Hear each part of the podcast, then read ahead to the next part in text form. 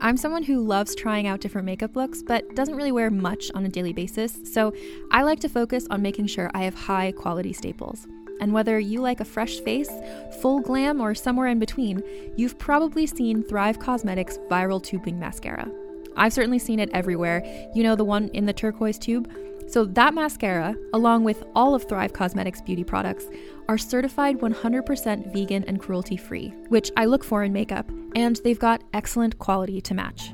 And something I didn't know from all the mascara videos I've seen is that for every product sold, Thrive Cosmetics donates either that same product, another product that is needed more, or a monetary donation.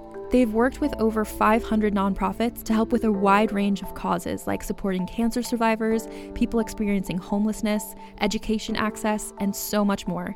Knowing that makes me feel even better about using their products. And I do enjoy using them. Like I said, I like having high quality staples, and so my favorites are products that are multi-purpose, like the Brilliant Eye Brightener. It comes in a bunch of colors, and I like using them as eyeliner, eyeshadow, and even highlighter. Thrive Cosmetics is luxury beauty that gives back. Right now, you can get an exclusive 20% off your first order at thrivecosmetics.com/thrive.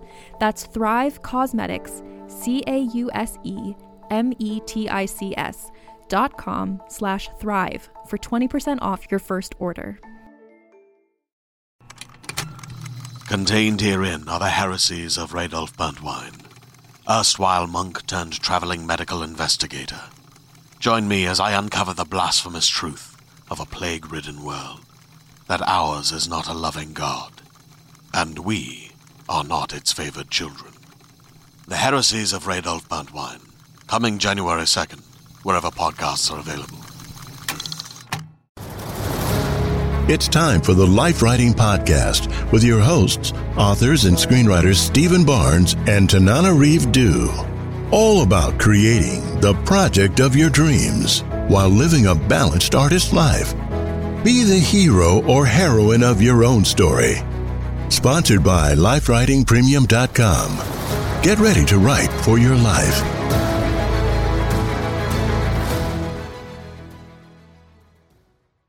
Welcome to the Life Writing Podcast, where married authors and screenwriters Stephen Barnes and Tananarive Due talk about writing during stressful times, breaking into Hollywood, and balancing life. Every week, we're sharing more tips on how to build a better life while you create your dream projects. Even if it's only at the rate of one sentence a day, life writing is the application of the tools of writing to life and the tools of life to your writing. Hey, so here we are. Hi, darling. Hi there. You're all made up. What were you up to today? I'm all dolled up. You can't see it if you're just listening to the podcast, but I have professional makeup today because I was off shooting, let's just say, some segments of a documentary that will be appearing on Shutter. I don't know that I'm at liberty to say what it's about, but I will say it's about horror. And I was just there and I took some selfies with like a replica of Jason and a replica of the Alien. And I ran into a former podcast guest, Rodney Barnes. Oh, that's very cool. It's very cool. Yeah, he was in there recording when I showed up. So that was cool. You just should have been there. We'll make sure you're there next time. You know, and sometimes I do these things and sometimes I don't. Yeah, sometimes you do. What you got, let's, you know, just talking a little bit about what's going on in our lives right now is, I think, a good way to get into this question of organization and flow and ultimately writer's block. So this is just us today. Everybody needs to know. It's just us today. No, we are the guests today. We are the guests. So hooray. So what's going on in your, you know, what are you working on? Then I'll talk about what I'm working on. Then we can talk about what we're working on. Then we talk about what we're waiting for, you know, and it's on and on and on. And what's already done. There's just so much going on. So what, you know, just start with you, hon. Okay. Well, I'll give myself a little bit of a glissando as I talk about what I'm working on, like I'm a magical sprite. Well, I am going to publish a short story collection next year. It's my first book since 2015.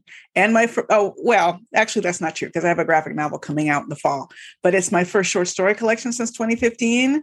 And I have to write 3 new short stories, which might not sound like a big deal to those of you who are listening, but yeah, I was not coming up with a whole lot of ideas. So this weekend I was very excited that an idea I had based on, quite frankly, finding some weird looking fungus in our shower, not to get too deep. Are doing that one. Good. I'm finally doing my fungus in the shower story and asking myself what it is, what it means, and getting access to a character, because, you know, the premise is one thing, but like, who's the character? Who's the character who's going to be living? That's an access story primarily, isn't it? It is, except the fungus came first this time. Let me ask you a question. Do you create a character before you know anything about the story, and then sometimes say, well, what would be the, you know, how do you go from character to story if you don't know anything about the story? Very infrequently would I go from a character if I have no idea of what the story is. So maybe in truth, a lot of these ideas do come kind of premise first, you know, like I wrote a short story. Wow. I've been writing a lot of short stories for editors who ask me for stories. So I'm at the point now where I can't even remember the name of this story. I like it a lot though. And I wanted it to be a historical, meaning the 1970s horror with a creature told through the eyes of a little boy. So I had like the barest whisper that there's going to be a little boy narrator, basically protagonist for the story, but I didn't know that much about him. It really is with short stories. A lot of it is a discovery process. And what I was discovering trying to write this fungus story is that the woman I decided would be the best person to interact with this fungus and sort of get on this journey, I did not like her. Woo, I did not like her. I couldn't relate to her. So I had to kind of find myself in her. I had to soften her up. I had to really make her more empathetic just to me so I could even keep going with the story. So, you know, I would look at it like if you start with a premise, a story, world, a situation, you ask yourself through whose eyes would this situation be best experienced? And you know, the character who's witnessing, you know, might be also the person who can resolve the situation, in which case they have the potential to be the hero of the story, the protagonist. And you could also go the other way around. If you start with a really interesting character, I'd ask, well, what is it that would empty this character out so that we get to know everything that we need to know about this character? It's going to require a very special situation. So I'm not going to say more yet. It's still a baby, and I'm so excited that it's taking its first bottle and it's actually starting to move around a little bit. But this is a character, you know, my philosophy, if you listen to this podcast and I talk about horror, I talk about the two gateways to horror, which are trauma, like grief and Hereditary or in Midsommar, or transgression, right? And in this case, I wanted to create a character who had committed a transgression. And guilt is driving her through the story. And guilt is the real horror from life. And everything else that's supernatural is just sort of to dress that up and make that point about the devastating impact of guilt. Have you ever done a story where a group of people were guilty of something and therefore experienced the horror together? No, I don't think so. Huh, not yet, but hey, my life is young, or not as young as it could be, but it's absolutely long. So that's what you're working on, and anything? Are you working on anything else? That's what I'm working on, and what I wasn't working on this weekend because I decided I wanted to work on something. In the last week, since the last time we spoke to our fun is a pitch. You all know how much I love working on pitches. My fingers are crossed as I say that. So I've been circling around a pitch. I'm not going to say what it is, but I've been circling around a pitch for some time. And it is a bit difficult to work on because, you know, sometimes my collaborator and I are not seeing eye to eye.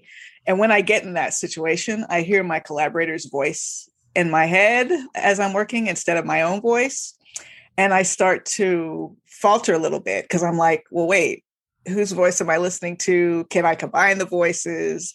And it's just not as much fun as, say, writing like a new short story. So this weekend, I could have been working on that pitch, but I mysteriously ended up making inroads on my short story instead. I guess that's one thing you could do. I mean, the avoidance pattern that often creeps up. If you avoid working on one project by working on another project, then at least you're still producing material and moving forward. And I will say this, and I'm sorry to interrupt you, honey, but well, like I told you this morning, I said I needed to work on something generative. And what I meant by that was I needed something that would feed me instead of me having to feed it, right? A pitch is like was sort of coming at you. Yeah, you're way up. A pitch is like you're way up in the air, trying to figure out like what are the storytelling elements that you need to convey this to people verbally. Really, is what you're working on, or on paper. And it's not the meat and bones of a story. It's like the whisper of a character, but it's not the character. It's like a set of events, but it's not going to be all the events, because in the writing process, as things open up and images open up, you think of more in a kind of a longer treatment. So to me, writing a pitch is more like a school assignment. It doesn't wake up the part of wee, that wee part of me as much as I would like it to. And I do want to work on that. I would love to feel excited about pitches, but in this one, it's just a little challenging. So I went to a short story, and that's the part of me that's just writing for fun. Right. Let's see. How about you? Well, there's a sense of we're waiting to see a couple of studios, competing with each other to get one of our projects. Yay! When that happens, it's really great. It's like Godzilla. You sit back and say, "Let them fight." Exactly. Yeah. No matter who wins, we win. Right. And so that's nice. But there was also a pitch last week. Oh, you put your foot in that pitch. Well, it was kind of fun. I mean, basically a group of people showed us a graphic novel and asked us to come up with a pitch for a podcast to be sold to Audible. And I took a look at the numbers involved. Scripted podcast, by the way. Scripted narrative podcast. Dramatic narrative podcast. Very similar to old-time radio. Which I love. I've listened to thousands of hours of old-time radio. I just love that stuff. Yours truly, Johnny Dollar, is my all-time favorite, a detective dramatic show. And so I would love to do something like that. And when I found out, like I said, that the numbers were good, that there really is good money in there, I was inspired to create a pitch. And my way of creating a pitch is to just write down whatever is in my mind and then polish it later.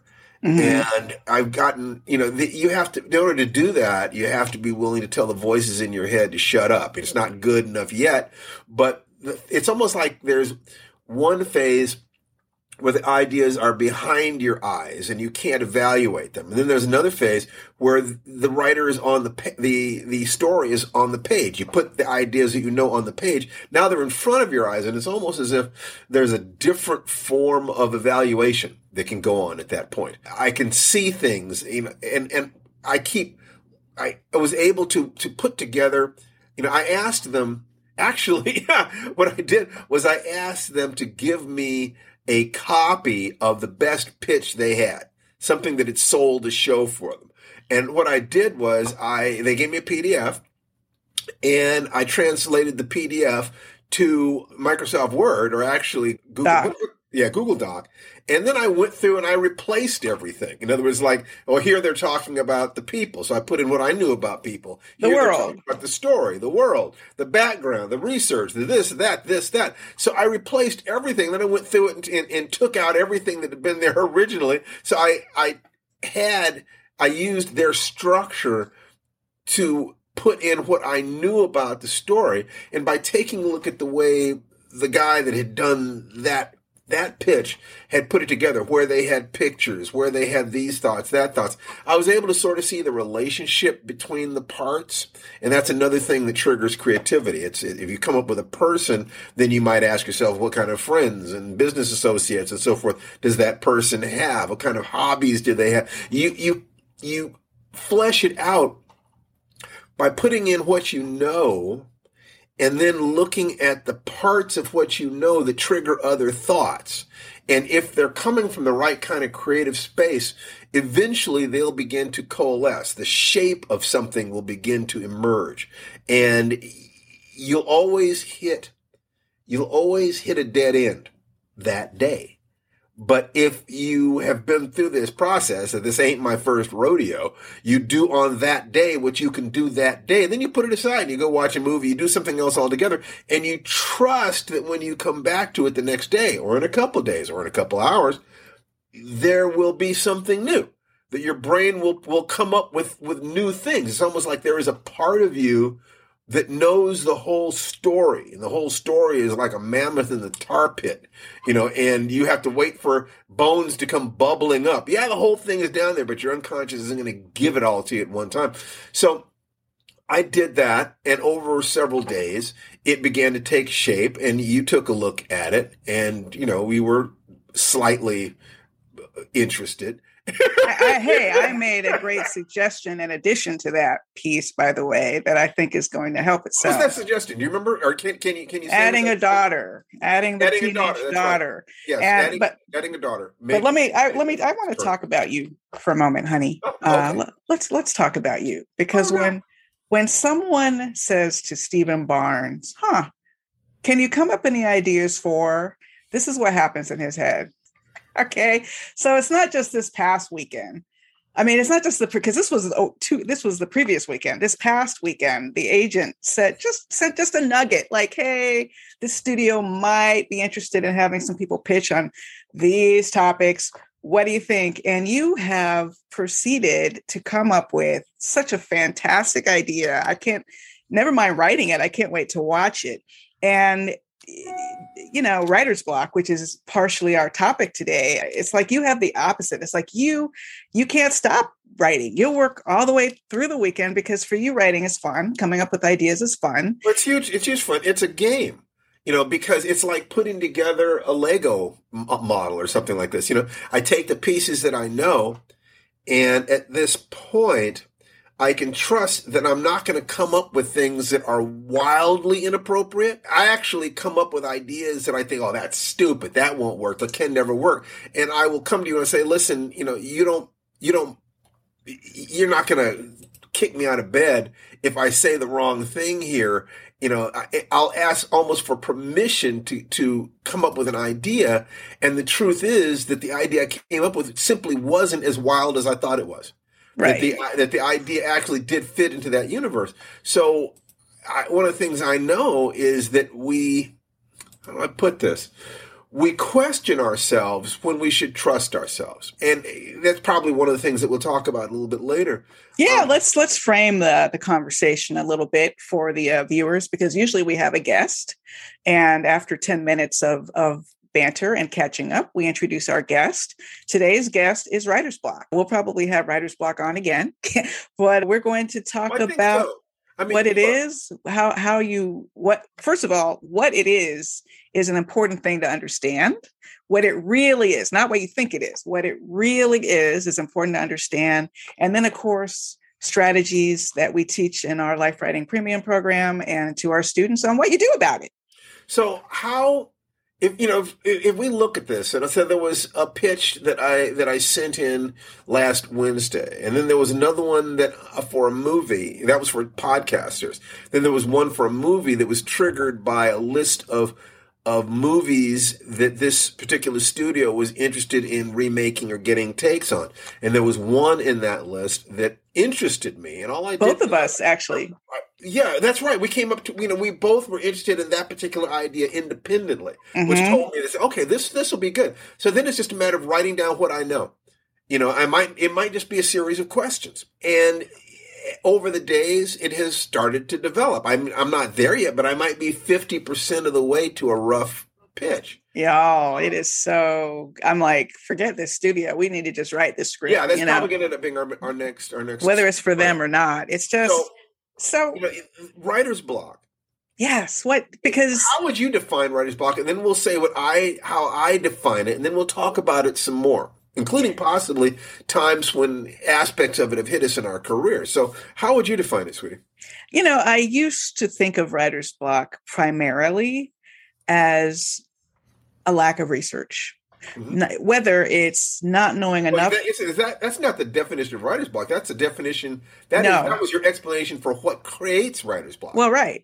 Well, so how would you define writer's block? First, what is it? What is the thing? Writer's block is just that feeling that you can't write. You know, some people experience it as a complete aversion to their keyboard.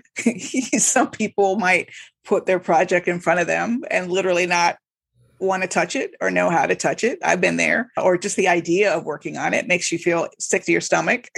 I think that's one version of it. Been there too. It's the opposite of flow state.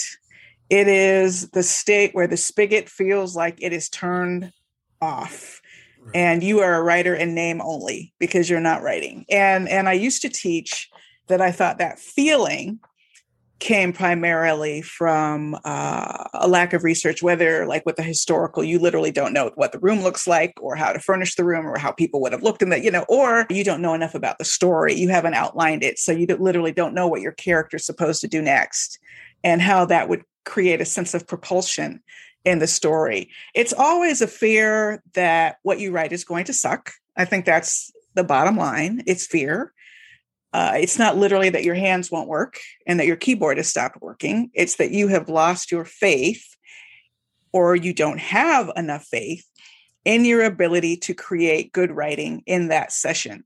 And that if you continue typing and if you create a bunch of bad writing, that somehow that is going to doom and curse you to a life of not being a writer and not being a real writer. And you will reveal yourself to yourself somehow. Like, aha, I knew you sucked. I mean, it's just, it's all these emotions, right? It's all these emotions, and all artists have to grapple with emotions. I can't imagine being an actor where you're preoccupied with the way your nose looks, the way your chin, you know, that's your day. It's like worrying about your angles and how people are perceiving you and how you look. And it's so personal, but writer's block, listen, it's not a joke. It has crippled and devastated probably more, not just careers, but endeavors for writers than we can count. How many people have you met who say, I used to want to be a writer. Oh, I wanted to be a writer. As if somehow that magical time has passed and that you can't pick up writing at any point,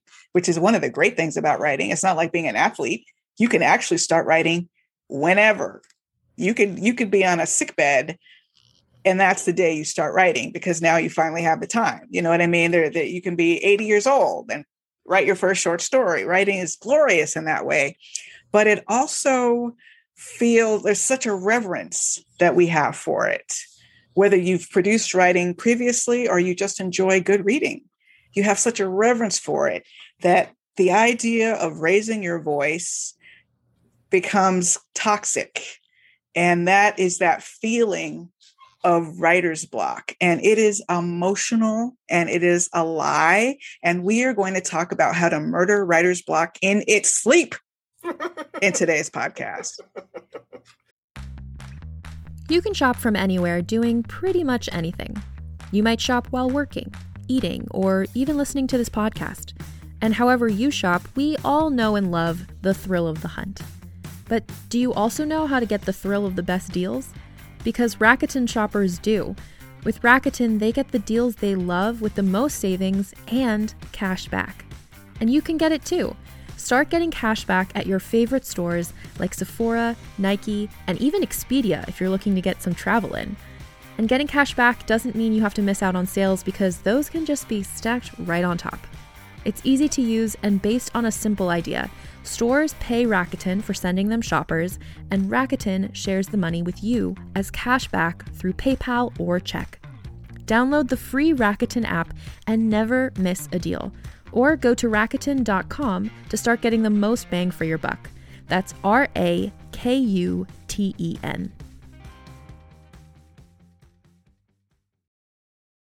Hey there, this is Justin Bartha. I made a funny new podcast, King of the Egg Cream. It has the greatest cast in the history of podcasts with actors like Lewis Black. I'm torn by my feelings for two women. Bobby Cannavale. You can eat it, or if someone hits you, you can put it on your cut. Melanie Lynskey. I wonder what these marvelous things are that look just like boiled chicken feet. Jason Ritter. I can break things and pick locks and kill people. Michael Stuhlbarg. The whole point is to inspire people that they should make themselves better. Ari Grainer. No, don't whet its appetite. What are you, an idiot? Me, Justin Bartha.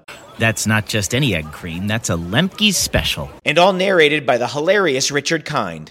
This is the story of Harry Dalowitz and how he rose from nothing to become New York's King of the Egg Cream. So if you like funny true stories, come listen to King of the Egg Cream, available wherever you get your podcasts.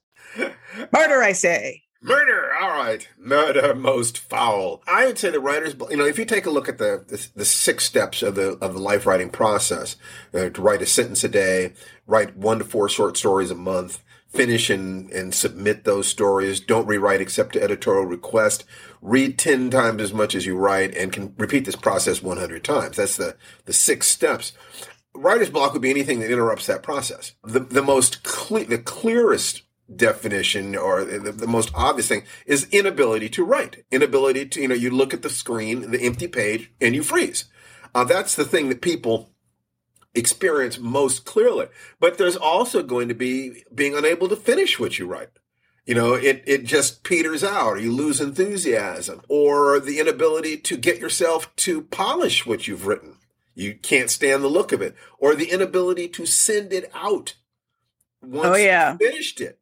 Afraid to show it to anybody. I would say that the inability to do your research, do your reading, so that your work continues to improve, is also another form of block. But in general, the clearest thing is you can't put words to paper, or you can't put words on the screen. That would be the thing that people understand, and that damages yourself. If you define yourself as a writer, what's clear is writers write. Authors have written, but writers write. Any day that you write, you're a writer. When you didn't write that day you weren't a writer, and they stack up. And a lot of days where you're not a writer begins to wear at your self-image. It begins to eat away at your ego, at your sense of who you are and what you're doing. So it can become extraordinarily insidious and extremely damaging. And if you're trying to generate, move yourself from one level of a career to another, and that's a core thing that Tananarive and I are doing right now, or that you and I are doing right now, sweetie, is we're specifically looking to leverage ourselves from one point in our careers to a higher point. Books and awards, and made a lot of money, and we've done television. I did a lot of television back in the day. We've done a little bit right now. We have all these things in development, and there's all this interesting stuff. But what we're trying to do is to get solidly on that level. So the podcast, in a lot of ways, is documenting that process. What are our thoughts? Who are our allies? What are the things that we need to do? What are our processes? So, because frankly, we don't want you all to have to spend 15 or 20 years figuring this stuff out like I did. That's right. We're trying to leave a trail of breadcrumbs so you all can come pick it right up. So everything we say, like narrative podcasting, is a real growth industry in storytelling, and there is money behind it. You need to listen. Comics are becoming a way that a lot of writers are beginning to interact with story in a new way. And it's my book that just came out 10 days ago. It was a graphic novel. Right. If you're watching this on video, the cover of The Eightfold Path, the book, is right behind you. And it was another behind way you. Of, huh? It's behind you. It's behind me. That's right. It's behind me. It's another way of getting the ideas out there. It's another way of experimenting, of growing, another way of expressing myself. And it's another way of touching the excited little kid part of me. I'd never done that before. I wrote a Batman comic book. I created another comic book called Fusion. But a graphic novel is not something I've done, and I'm really interested in it. After reading The Watchmen, I realized, a lot more can be done in the comic form than I thought, in the graphic form than I thought. I was late to the party in that sense, but I hadn't really done much in terms of comic since I had that revelation. So The Eightfold Path is a way of doing things. Podcasts would be a way of doing things. The conversational podcast like we have right now is an expression of creativity, but a narrative podcast would be a lot more along that line. It's like a movie, writing a movie. Then I can really add my sound effects. That's right. We've talked about that. We've talked about there's a movie that we want to do that we're working with another friend to position ourselves to have that opportunity. There are these television series. Is this? Is that? And if the truth is that the best way to have a good idea is to have a lot of bad ideas. Yeah, I was going to say all these things that you're talking about, whether it's comics or podcasts or film treatments or television treatments or books or short stories, they all rely upon your ability to create the pages. That's right. Because if you figure that 90% of what you write is crap And then what you're doing is you write and then you look for what is good in what you've written and you polish that. And then you use that to springboard to other goodnesses. You know, I'm going to polish all my sentences until they come up to this level. And then something else looks the best. I'm going to polish it until it comes up to that level. It is that evolutionary process of realizing that, you know, you keep digging through that pile of manure because you know there's a pony in there somewhere. You have to be willing to write millions of words to get the hundreds of thousands of words or the tens of thousands of words that really, really shine and sparkle. And that means that you cannot afford to be precious. You can't afford to labor over a sentence for weeks or months. You can't do that. You have to produce text and then polish that text and cut and polish and rearrange and let people look at it and look at the way it looks on the screen, look at the way it looks on the page, and listen to the way it sounds when you read it out loud, because every way you present it hits a different part of your brain, I think. So blocking, not being able to produce the pages, is the fastest way to kill that entire process. The entire process grinds to a halt right there. So you have to be capable of solving that one.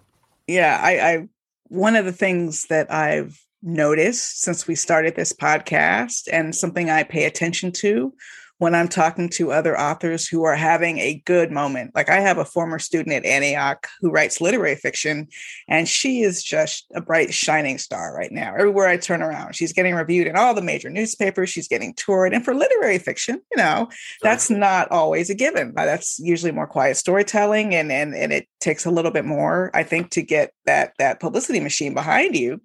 And then I ran into her at the Los Angeles Times Book Fair, got to talk about this great moment she's in. And this is a 7-year process for her. It's not like she woke up at this point. It was a laborious process in editing this book, getting it out. She said, basically, I worked my ass off. Okay. And I think it's important for people to understand that when you're looking at all the successes, oh, they got their TV show on the air. Oh, they published their novel. What you're not seeing is those moments when they felt like they couldn't write.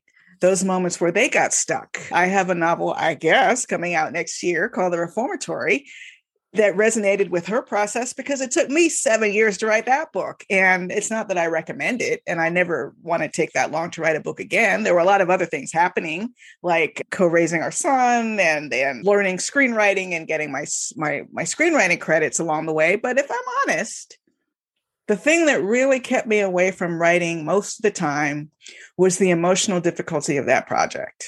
Mm-hmm. Talk about that a little bit. Well, it's set in 1950. Yeah. So already I'm like, don't want to be here. Right. If I ever found a time machine, I can guarantee you I would be not setting it for 1950, unless it was to see a very specific jazz concert or something like that, but getting the hell out of there as soon as possible. But it's about a real life tragedy in my family history where a teenager named Robert Stevens died at the Dozier School for Boys in Mariana, Florida, where he was basically imprisoned. You know, it was a juvenile prison disguised kind of as a school, but it was also a work farm and all kinds of horrible things. And it has its own cemetery there, as written about by Colson Whitehead in his book, The Nickel Boys, which predates mine by a couple of years, longer and longer as time goes on. Zeitgeist, you know, we both heard about this place and wanted to write about it. And I decided to use the supernatural to blunt some of the impact of the physical traumas being imposed on these children. And even so, though, because our son Jason was about the age of the protagonist, as all these years were going on, I just had a really tough time wanting to be in the world of that story. Now, ultimately, I love the novel. I think it came out exactly as I hoped it would. You always hope that your own issues with your writing are not going to be obvious to your readers. You know, once the novel comes out, they'll think, oh, she must have had a blast writing this, is what I would hope. But it wasn't a blast. It wasn't a blast. It reminds me of what Octavia Butler said about writing Kindred. She said it was a long, difficult write. And that's how this book felt. It was a long, difficult write. And yeah, so that was my version of writer's block. And I'm not just trying to shill the course, but I do happen to be married to the creator of the Life Writing program. And our centerpiece is the sentence a day model. So during those moments where I couldn't even make myself outline the rest of this book, I would use the sentence a day to finish the outline. I would use the sentence a day to get past this chapter. And the secret, as you've probably learned by now, if you're using this method, is that it's very hard to write just one sentence. So you're probably going to write more, but some days you're not. Some days I'm perfectly happy just to say, okay, that was my sentence. And I'm keeping my contract with myself. But the Reformatory was definitely a case where I felt writer's block more acutely than probably any other novel I've ever worked on, because it was so personal. It was about a child, and it was in this really grim, dreary setting of a haunted reformatory. Well, from the outside looking at me, I knew that you were dealing with, I knew that you had your brakes on. I didn't know exactly why you had your brakes on, too, but I knew that you were allowing life to get in the way. So absolutely was. I remember asking you when you wanted to have it finished by, and then we actually created a graph. How many pages per day would you have to do on average in order to meet the mark that you wanted? You could set any mark that you wanted, and then you'd be able to take a look. Did you or did you not do the work on that day? And if you did, great, celebrate. And if you didn't, you could ask yourself, why didn't I? What did I get in my way? That was definitely one of the breakthroughs that happened during COVID. And COVID was helpful in the sense that I was afraid I was going to die because I'm a hypochondriac. So I couldn't bear the idea that I wouldn't finish this novel I had been working on for so long. So absolutely set up my page quotas, my chart where I could look at it every day. How many pages did I do a day? Honestly, 2 to 3 pages was not a bad clip for me with this book. Not a bad clip. One page will get a book a year done.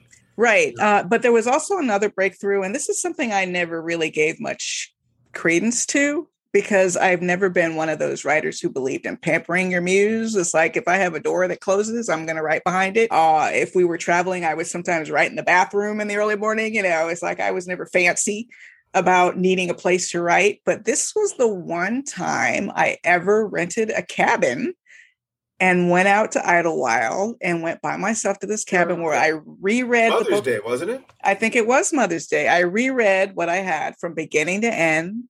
I looked at my outline and I basically charted my path. Like, this is what I need to do to get this.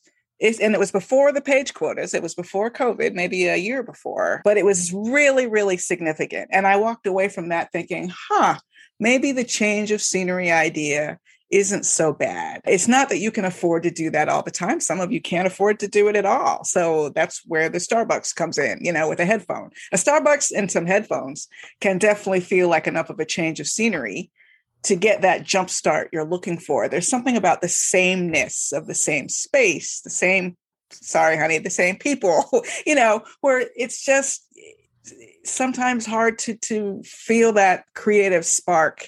So writing in the backyard is something you might consider. Writing on your balcony, just literally a change of scenery can help put you in a different mindset. Great. You know, I remember, I'm trying to think about the worst writer's block I ever had. Yeah, I'd like to hear about it, because I've never seen you have writer's block in 23 years. It was probably when I was writing for television. The Twilight Zone episode. Before I met you.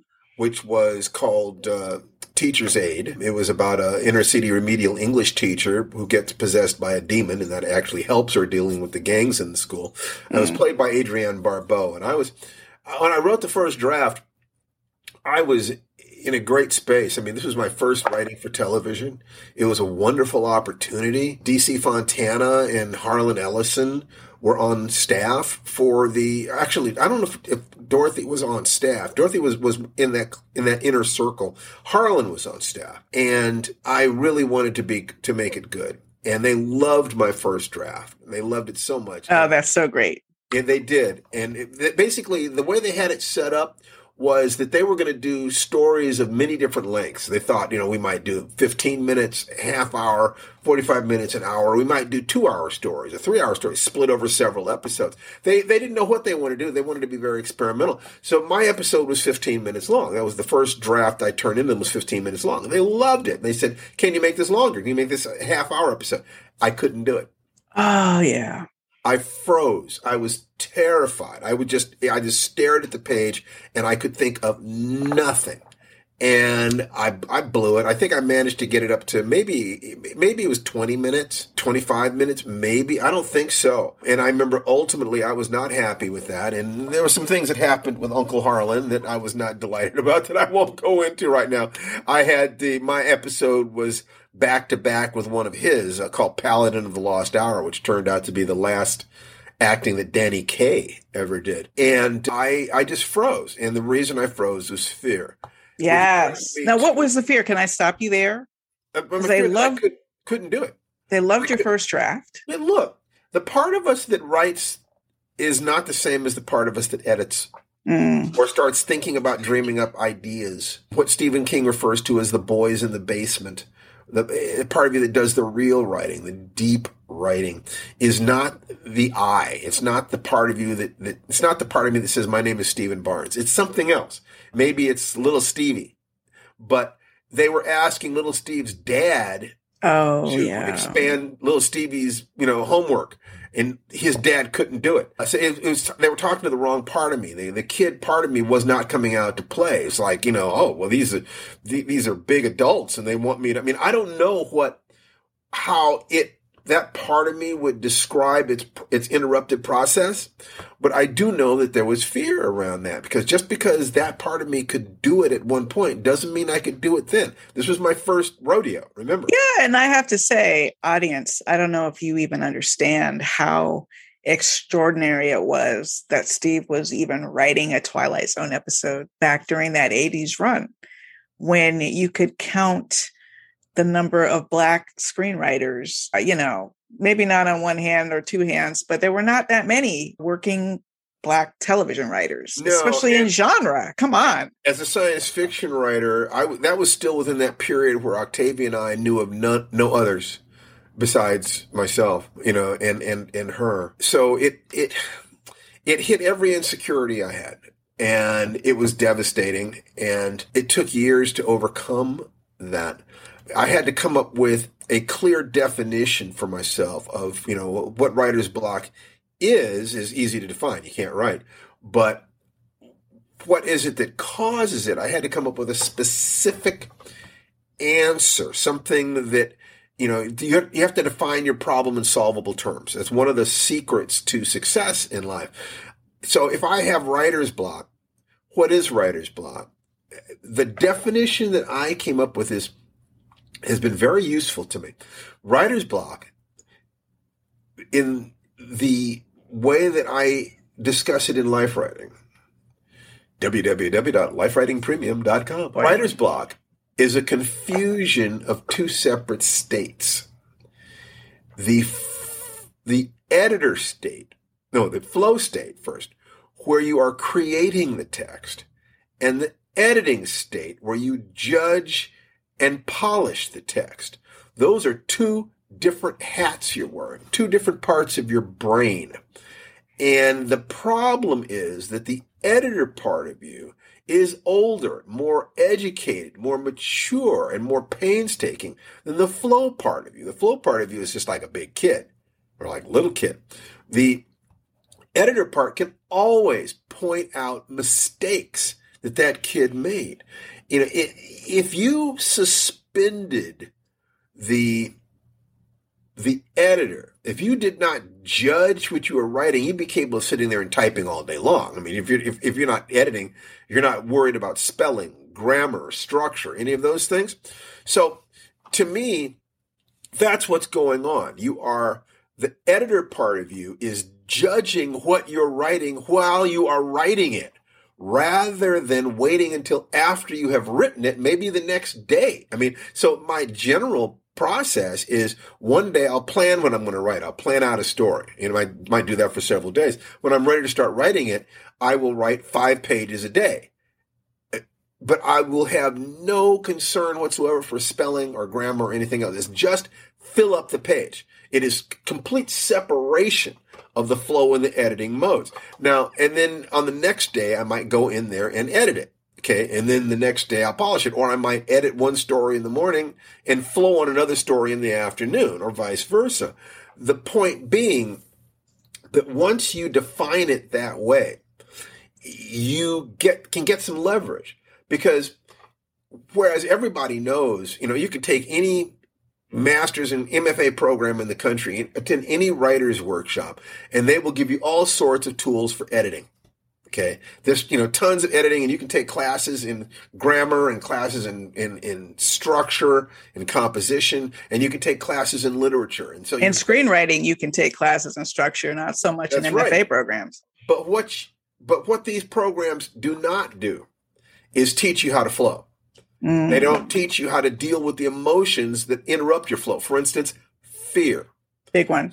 So, you know, big one. But the discipline of if the discipline of writing is a matter of these two things, flow and editing, coming together, then if you separate them out, you take your classes in editing and literature and stuff like that on the one hand, but then you put on your other cap and you say, how do I learn to flow? How do I learn how to turn off the judgment? First of all, what is flow? Flow state is that moment where it feels that time has gone away. Oh my gosh. It's that it's falling in love with writing as a child, which is what I did, you know, where you could scribble in a notebook and make up stories and adventures where you not only escape, but you, like you said, time has melted. Where did the day go? The trick is that is the writing application of flow. But flow also exists in countless of other dominions. It's not specific to writing any more than, you know, water is specific to the shape of the glass you pour it into. The water exists separate from the glass. I can pour it into the structure called writing, and it functions beautifully there. But you can also find flow when you're dancing. And you music. I have my piano behind me. Absolutely. Or listening to music. Dancing. Right?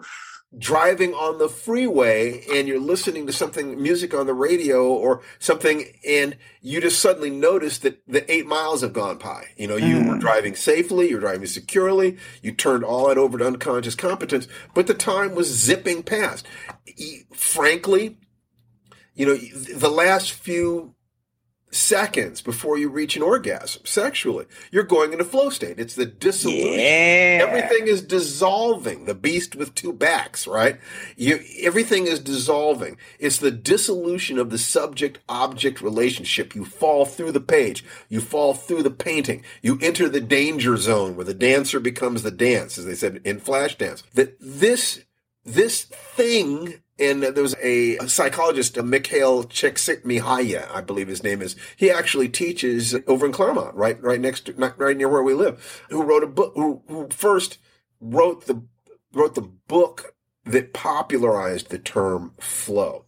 So what you can do is you do your study separately, and you research flow, and you ask yourself, where do I experience flow in my life? Maybe the last few minutes before you go to sleep, or the first minute when you wake up in the morning. The hypnagogic state is what they call it. Maybe when you go into self-hypnosis, or you have somebody hypnotize you, or you're soaking in a hot tub. Or you're playing with your child. That's right. Or your dog or your cat. And time just disappears, and you're just floating away. You look for that, and you kind of ask your unconscious mind to identify those moments for you. When was I going into flow during this day, during this week? When you start identifying it, you kind of say to yourself, I want more of that. I want, you know, how did I breathe? What was my posture? What was I doing, thinking, feeling when I slipped into that state? Because that state dissolves stress. It is, you're in the moment. Let's see, what's another thing that is known about it? You're doing something that is engaging, but not so challenging that you're worried about it. In other words, there's a range. Below a certain level of stress, you're not engaged, and so you're not in flow. You're just in boredom.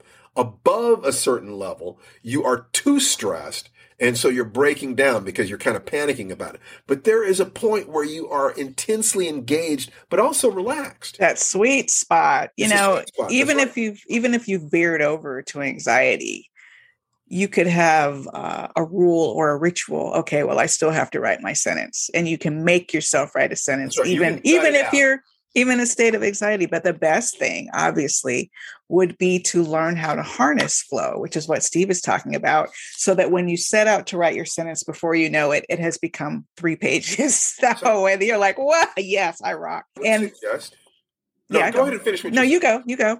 I would suggest that you choose 3 different things to experiment with. In other words, you use the Google and you look up flow state, and you find activities that are known to trigger flow state or engage flow state. In my life, there are probably a 6 different things that I do deliberately to learn how to go into flow state. Tai Chi goes into flow state. Yoga goes into flow state. Meditation goes into flow state. This is a big one for me. And also, we learned about Octavia when we went to see her in 2000 for that interview for the podcast that we did a couple weeks ago, where we played that recording. She was blasting music. And music is a huge flow creator for me. Music is like, I've had books where I created entire soundtracks for them, so that if I put on that soundtrack, I was in the world of that book and I could see those characters. And or sometimes it's just a kind of music, jazz. Some writers have trouble writing to lyrics. I don't listen to lyrics, but some people are really preoccupied with lyrics. So the kind of music that typically is considered to be the best would be either soft jazz or Vivaldi. 60-minute largo rhythm string music, no vocalizations, will drop you into trance. Usually, or frankly, techno, boom, boom, boom, boom, boom. It's complete polar opposite of what you're talking about. Or just listening to it. No, just listening to it. For me, I'm just saying for me personally, a driving beat, horror soundtracks, if I'm writing horror, to put me in that mood. Yes. I really do think that for people with busy lives, and most of us have to section off our days. So like, let's say you have between this time to write, even if it's just 20 minutes or half an hour, put on that music, that jumpstarts flow for some people. I remember when I first started working with Larry Niven, I was shocked to see how fast he could go into flow. He could just sit down and boom, he was there. The hardest flow, the person I knew who could go into flow the deepest was Harlan. He could go into flow so deep that he could sit in a store window or sit in the middle of a hotel lobby and write, with people standing all around him watching, and he was just gone in the store. But if you couldn't be me, find a physical activity, dance, yoga, tai chi, pranayama, breathing exercise, a mental activity like sitting quietly and listening to your heartbeat or following your breathing. And the breathing, I've said this before, but I find it very, very effective. So I want to say it again. Inhaling from the diaphragm for a count of 4, holding it for 4, exhaling slowly through the mouth for a count of 8. That helps me go to sleep at night. And I bet you that will help you beat off those voices of anxiety that are causing writer's block. It definitely can. Meditation of many different kinds. If you discover that what stops you from being able to go into a flow state, which then stops you from writing and progressing your career, is, let's say, it's fear. Fear of success, fear of failure, fear that your finished work is not going to live up to your dream of the way it sounded in your head. This is a good time for journaling. This is a good time for meditation, for therapy, for any number of different things to help you, because one of the reasons why we do that, one sentence a day thing, it's like, the title of Life Writing of our podcast could have been Write a Book a Year with a Sentence a Day. And anybody who can do math knows that would imply a book that's 365 sentences long. No, because we didn't say it was only one sentence a day. We just said, if you'll promise to write a sentence a day, that we can get you there because of what Tananarive implied earlier. Once you've written that sentence, you're going to write more. Right. And so if you tell yourself, I have to write 3 pages to stay on track, if you genuinely are busy that day, you may not have time to write 3 pages. The trick is that we can make ourselves so busy you don't have time to write 3 pages. You can Say that again. You can make yourself so busy that you don't have the time available to write 3 pages. But we're talking always to you. Always have time to write one sentence. Yes. And if you take the time to write one sentence, you will usually, not always, but usually discover you actually had more time than that. You had time to write a paragraph or half a page or a page, because what was stopping you was not the lack of time. What was stopping you was fear.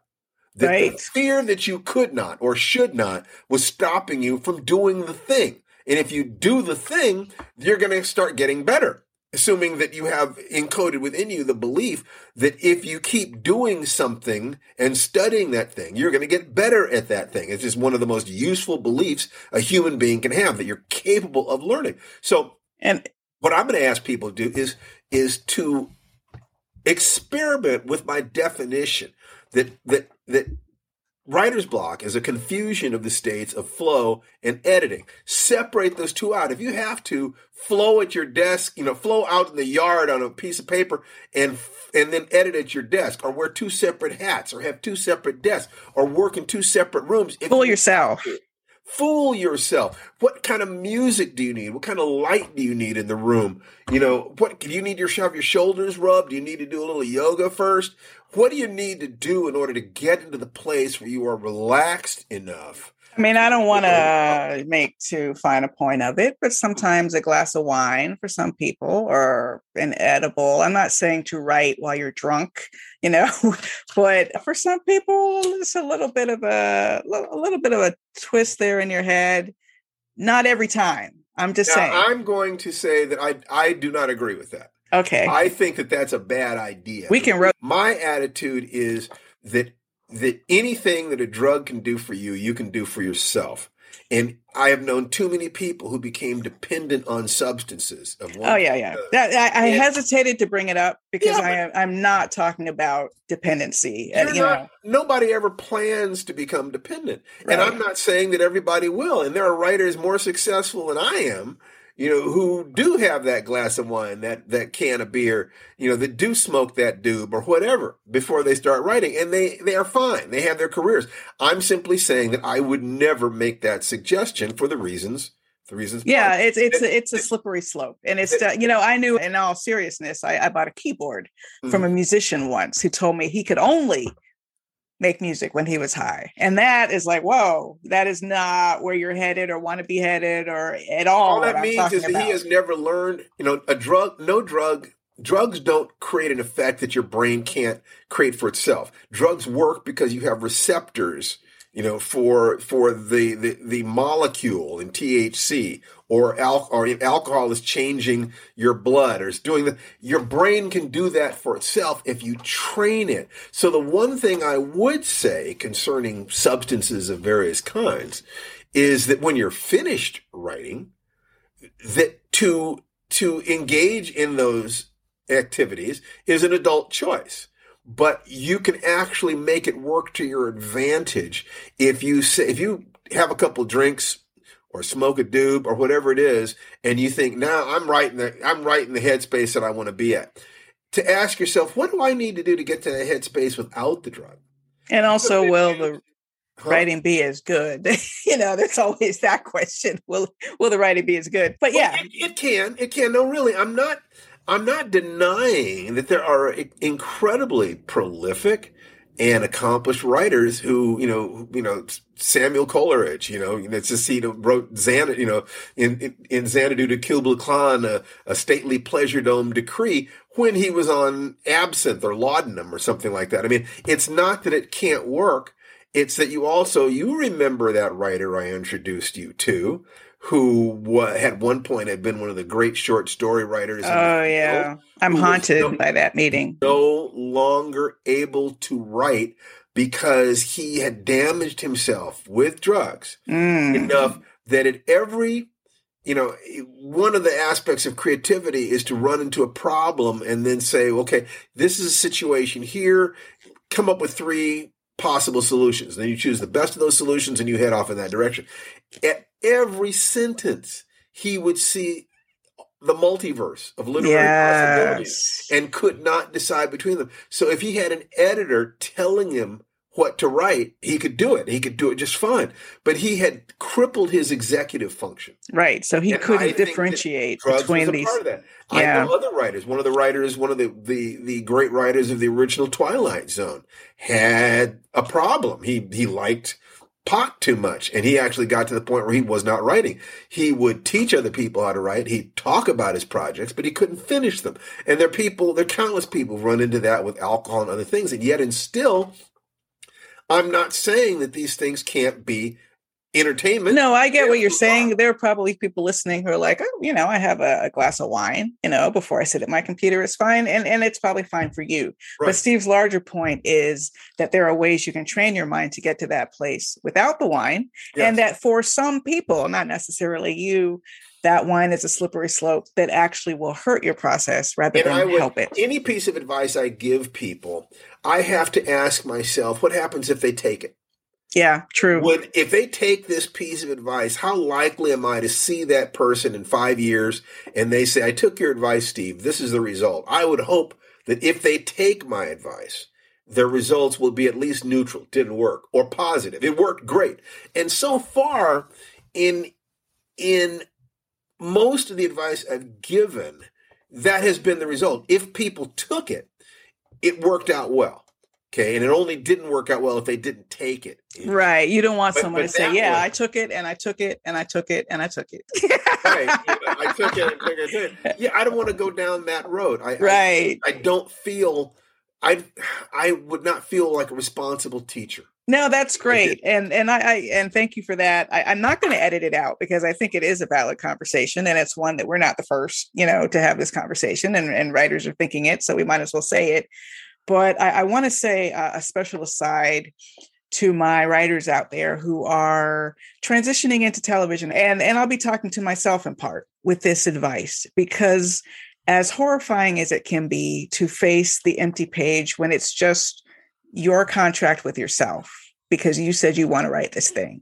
This is your story. This is you've been carrying this around for years. You finally want to get it out. That can be terrifying by itself. As a prose writer dealing with one editor who makes suggestions or one agent who makes suggestions is another kind of terror sometimes. Now you've got this new voice in your head. Are they right? Are they wrong? I've had editors make suggestions I didn't agree with, you know, that I went ahead and executed and it worked out okay, right? It's like, so I'll consider it neutral. Not necessarily better, but not worse, right? I listen. But when you're writing television and film, now you have a committee in your head. You have the committee that is sometimes, as in our case, your collaborator. Steve and I work together. You have executives who were at that last meeting where you all discussed this idea. You have the executives who are on the studio side who are going to also read and hear that idea. And at some point, you're going to be doing what Steve was doing, which is revising that script or trying to. When you have all these different fears, your personal fears, am I good enough? Am I understanding the things that people are saying I should do? Do I agree with the things? Can I get my heart behind it? How can I take something that now feels like a chemistry table and turn it back into flow and fun? And I think that's kind of where I am with this particular pitch. I want to get back to some damn flow and some damn fun. So what I'm going to do is the next time I sit down to write, probably tonight, at least my sentence, I am going to turn off, or at least try to turn off, all those other voices and hear deep inside, what is my voice saying? Where is the fun? Where is my inner child, as I call her, little T? What is she trying to say? Because here's the truth. Yes, sometimes you have to do what the gatekeepers say. And little T is a good girl. Yes. Deserves to have a good time. Thank you, honey. Sometimes a rather bad girl, you know what I mean? And I think all right now, honey. We don't need to get into all that. But you have to, it just becomes more and more important as you aspire to work in an industry that so many people are trying to get into that is so competitive. Yeah. It's even more important to learn. Probably the most competitive writing game in the world. Yeah, it's even more important to learn how to regulate that fear up and down, regulate those voices until you can barely hear them, enough so that you're doing what you were asked to do, but enough that you can just float on your back in a swimming pool and feel your way through this story, because it's your story they're all talking about. It's your story they all love. You're in charge of this story. It might not feel like it, but you're in charge of the story. So take it. Take it. So one of the things that is true is that we talk about the Life Writing Premium program on this. And one of the things that I'm proud about that program is that it offers the same definitions of what writer's block is, shows why it will kill your career, but it also offers a couple of several specific techniques and tools. You know, there is specifically a guided meditation, the Ancient Child, that is designed to place you in flow state. So if you will use this, you'll start noticing that sort of lazy dream state that it puts you in, and you can let your subconscious begin to recognize that. And what I suggest you do is you stack those moments, and you follow the program, and you... it'd be irresponsible to have a program that did not have the psychological and emotional tools that enable you to use it, because that's what stops most people, not the lack of understanding, but the fear. You know, yes. I just talk to people, they're just terrified. It's like they have a whole house full of half-finished stories because they're terrified to actually finish one. So I strongly suggest, please, we're offering every resource that we know how, because we really want you to win this. We really want, if you want to follow the path that we're talking about here to New York publishing or Hollywood, you know, television, film, go to LifeWritingPremium.com and check out what it is that we have there for you, because I can absolutely guarantee you that everything in that course, it's a 52-week exploration. All you have to commit to is if you can write one sentence a day and watch one short video a week, we can get you there, because we can talk to you directly and indirectly and give you the tools, and you'll start realizing that as long as you're doing your sentence a day, there's no guilt.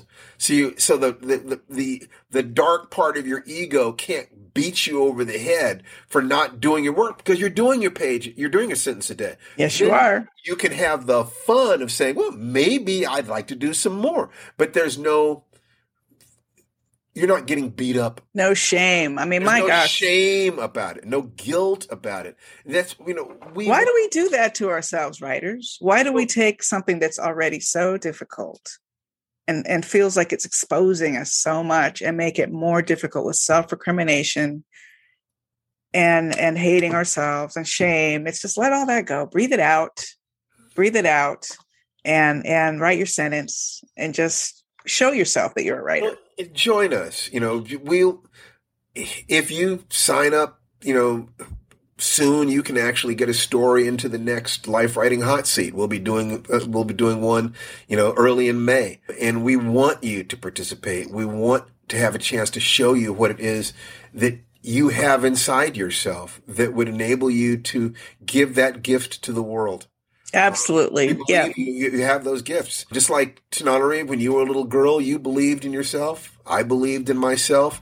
And we fought our way to, you know, building a career that made us happy. Yes. You just want to share that stuff. We want everyone to have that. So check out LifeWritingPremium.com. Be sure to go back and listen to the older podcast. If you missed, Nalo Hopkinson was on last week. The interview we did, or actually sort of a mock interview with a recording from Octavia Butler the week before that, Brian Fuller, N.K. Jemison. Please review us too. I just realized today we're on Audible. Our podcast is on Audible. Our podcast is on Apple Podcasts. Please leave your reviews and let other people know that you enjoy this podcast. I've had people DM me privately and say, oh, this has been such a help. If you could just make that public and help get the word out, more writers can discover this podcast and get the help they need to. Excellent. Well, I guess let's wrap this up. You know, just letting people know that we believe in your ability to take your dreams out of your heart and give them to the world. It's as simple as that. That's right. And by having the courage to write, even when you're afraid, and learning how to get into flow so you won't be afraid, will help make you the hero or heroine of your own story. Take care, and we'll see you next time. Bye-bye. You've been listening to the Life Writing Podcast. Join us next time for more conversations about creating the project of your dreams. For more information, go to LifeWritingPremium.com. And get ready to write for your life.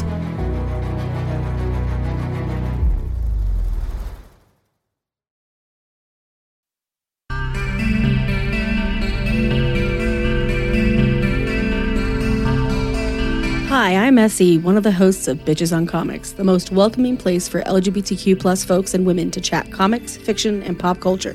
Bitches are both wanted and encouraged on our podcast. We speak with amazing guests about the media they've created, critiqued, and loved, and you don't have to just take our word for the great time we're having over here. We've been named a Best Comic Book Podcast by several publications, including Book Riot, The Mary Sue, and Comic Book Herald. So tune in and listen to us talk with your faves like Carmen Maria Machado, Amy Chu, Mari Naomi, Anthony Oliveira, and many, many others. Our whole goal is to include more folks in the comic book and pop culture world and to help new readers find comics and speculative books they'll love, with no shade for being new. You can find Bitches on Comics wherever you get your podcasts, and you can learn more at bitchesoncomics.com.